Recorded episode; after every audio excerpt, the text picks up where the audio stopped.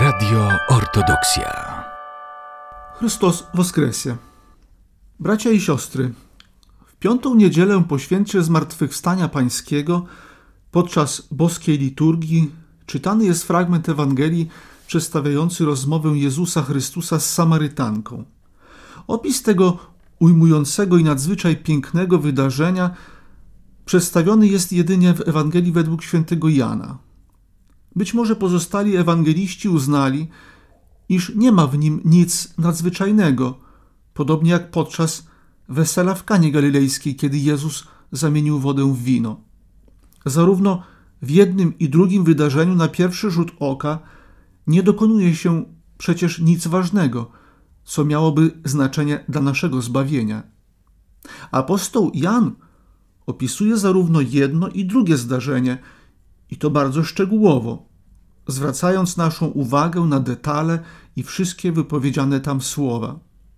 Uzupełniając opisy ewangelistów synoptycznych o te wydarzenia, właściwie stwierdza, że i tu działy się rzeczy ważne i mające znaczenie ponadczasowe. Zaproponowana dziś naszej uwadze opowieść o spotkaniu Jezusa z Samarytanką porusza w istocie wiele ważnych kwestii dotyczących życia i duchowego rozwoju człowieka. Z pewnością właśnie to zadecydowało, że apostoł Jan postanowił zamieścić relację o tym wydarzeniu w swoim opisie ewangelicznym, a następnie akurat ten fragment został wybrany do czytania w jedną z niedziel po Wielkanocy. By lepiej zrozumieć całe opisane wydarzenie, koniecznym jest zapoznanie się z prawem i zwyczajami, które w tamtych czasach regulowały stosunki Żydów z Samarytanami.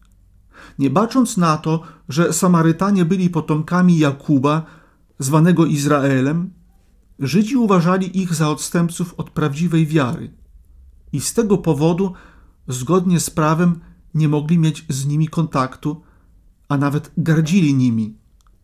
Jezus jednak nie z tego powodu nie idzie ze swoimi uczniami do miasta, by kupić żywności. Inaczej bowiem nie rozmawiałby z Samarytanką. To jej przyjście po wodę było motywem, by zostać przy studni Jakuba. On bowiem jako bogoczłowiek i kardiognosta wie naprzód, co się wydarzy. Celowo rozpoczyna też rozmowę i prowadzi ją w ten sposób, by lekko prowokując nieznaną kobietę, pobudzić ją do szczerego dialogu i ostatecznie do jej wewnętrznej przemiany. To właśnie był główny cel pozostania przy studni i prośby o wodę. W rozmowie padają bardzo ciekawe i ważne słowa. Gdybyś znała dar Boży i tego, który mówi daj mi pić, ty byś prosiła go, a dałby ci wody żywej. Panie, powiada Samarytanka, nawet czerpaka nie masz, a studnia jest głęboka. Skąd więc miałbyś wodę żywą? Czy ty jesteś większy od ojca naszego Jakuba, który dał nam tę studnię i sam z niej pił, i synowie jego, i stada jego? W dalszej rozmowie o wodzie, po której się już nie pragnie na wieki, kobieta daje się przekonać. Daj mi tej wody, powiada kobieta, myśląc po ludzku, abym nie pragnęła i nie przychodziła tu już czerpać. Jezus jednak mówi o łasce Bożej, a nie fizycznej wodzie. By zmienić sposób myślenia, celowo też dotyka jej intymnego życia. Kolejne słowa dialogu o mężu, a szczególnie słowa Chrystusa: Dobrze powiedziałaś, męża nie mam.